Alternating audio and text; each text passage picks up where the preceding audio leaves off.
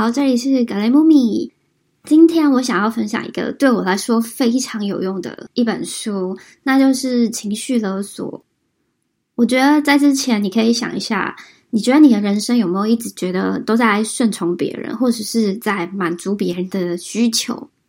尤其是像是那种爸妈的对你的期许，像是哦，他们希望你买房子啊，孝顺他们。有时候有些事情好像绑住你一样，让你没办法自己去做决定。可是你可能真正自己想做一些勇敢的提出你的要求的时候，你还是要经过爸妈同意，你才可以去做。而且他们可能会有一些反对的声音，或者是一些情绪的话，让你觉得很内疚。譬如说，哎，老了都没有人听我的话，小孩都很不孝顺这种话，然后你心里就会觉得非常的内疚，很纠结，然后就决定放弃你自己想做的事。我觉得不管到了几岁之后，爸妈就好像是 无底洞的无限制，一直控制，就是小孩子的所有的事情。然后他又会跟你说：“哦，我是为你好。”然后来说服你去顺从他们。可是其实心里都会觉得，怎么觉得好像一直都在配合他们，但是我自己想要的东西呢？尤其是像工作也是啊，对象也是，或者是就算买车啊什么那些，他们也是都会去，因为他们觉得他们把你养大，就是可以去决定你的一切，而且他们是过来人的方式去提醒你一些事情。其实我觉得这样久了会变成你很麻痹，你根本就不知道怎么自己选择，因为都是别人帮你选择的，你可能会做什么事情就觉得，哎，算了，我去问爸妈好了，反正自己也没办法决定。这本书是提到有一句话，我觉得蛮好的。他说：“把别人的情绪放优先，别人有需求，如果不答应的话，心里就会产生罪恶感，害怕被别人讨厌，然后勉强接受，最后就把自己搞得很疲惫不堪。”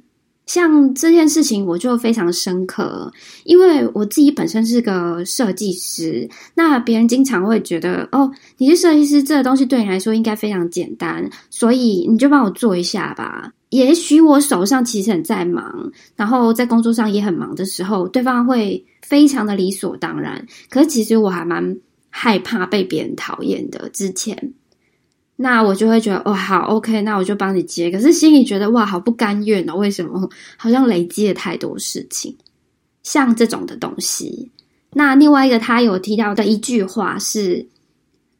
长期的压抑自己的感受去配合别人，或是你经常的自我怀疑、缺乏自信、经常自责，而且非常的害怕麻烦别人。我看到这个，我就心里就觉得哇塞，这根本在讲我。我实在是太有那种。非常在乎别人的感受，然后我才明白说，我已经深陷在他说的这种情绪勒索之中，而且那种勒索你的人，通常都是要你为他的情绪负责。可是其实有些人他并不知道，他这样子其实伤害到你，但他们只是想要达到自己需求的目的，所以他们可能非常擅长的用那些褒贬别人啊，或者是。打击别人的方式去达到目的，而且当别人拒绝他之后，他会觉得恼羞成怒的反击到你身上。像父母啊、兄弟姐妹、朋友、同事、伴侣，通通都会遇到。尤其是我想针对在父母的部分去讲说自己的经验，我自己非常期望可以出国去玩，或甚至是住在那，因为。当我第二次，我第一次去是出国玩一年，那后来我决定说，我想要尝试看看移民到英语系的国家，甚至是留学的时候，我妈听到这个消息，她就直接劈头就告诉我说：“你凭什么要去啊？别人请当地人就好啦，你哪里有才能比过别人？不要那么好高骛远，在台湾有什么不好？”你出国留学，最后薪水还是这样子而已啊！这样只是浪费钱又浪费时间。我是为你好，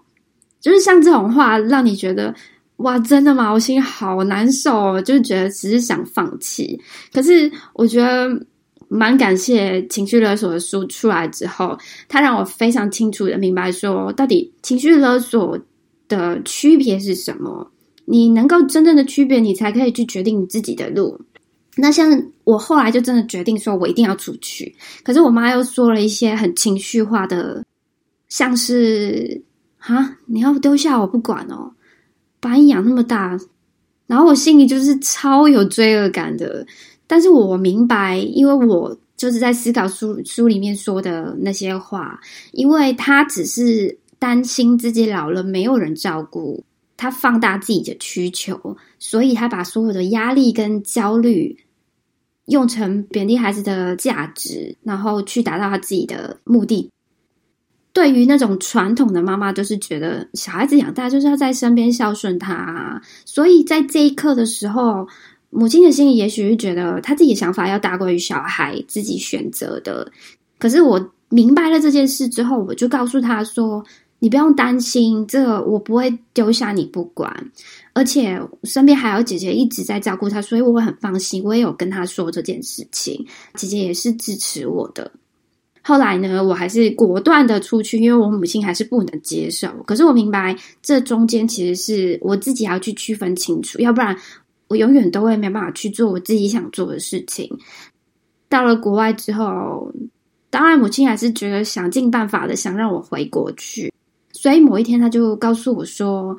哦，他想要买房子，可是现在只有你可以回国贷款。可是其实我那时候已经在留学期间，也短期之内没办法回去。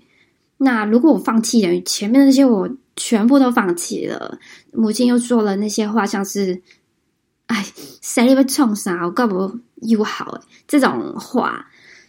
他觉得。”在他教育里面，所谓的顺从呢，才是教育。那我相信每个子女都还是有处于像是这种父母亲的为难跟自己想做的事之间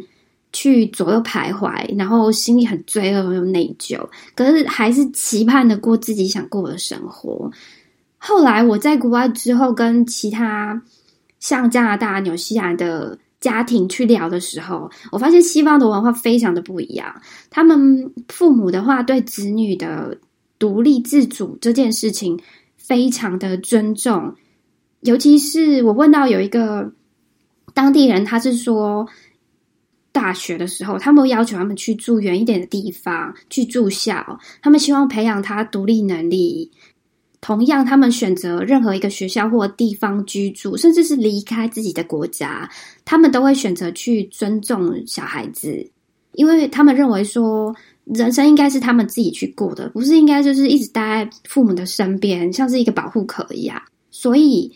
小孩子在成年之后或者十几岁的时候，他们都有能力去去做决定，甚至像是十六岁去学开车之类这种。他们都是父母，就是在背后去支持他小孩子想做的那些事情，去成为一个力量，而不是去左右他们成长的权利。所以，我觉得在台湾的部分的话，因为传统的观念，所以在身为台湾的小孩子是非常沉重的。我觉得这些问题其实还蛮严重的。我觉得有些时候要去思考一下，为什么西方国家他们会认为说去阻碍小孩子思考，其实是会变得不太独立，因为本身独立思考这件事情就是一件很好的事情。那针对台湾来说，我觉得台湾的传统父母会觉得他们并没有去设定一个界限，而且他们有没有意识到，他们应该去尊重孩子他们自己的权益跟。他们自己做的选择，自己去负责。如果说你一直长期的限制住的话，就会变成是，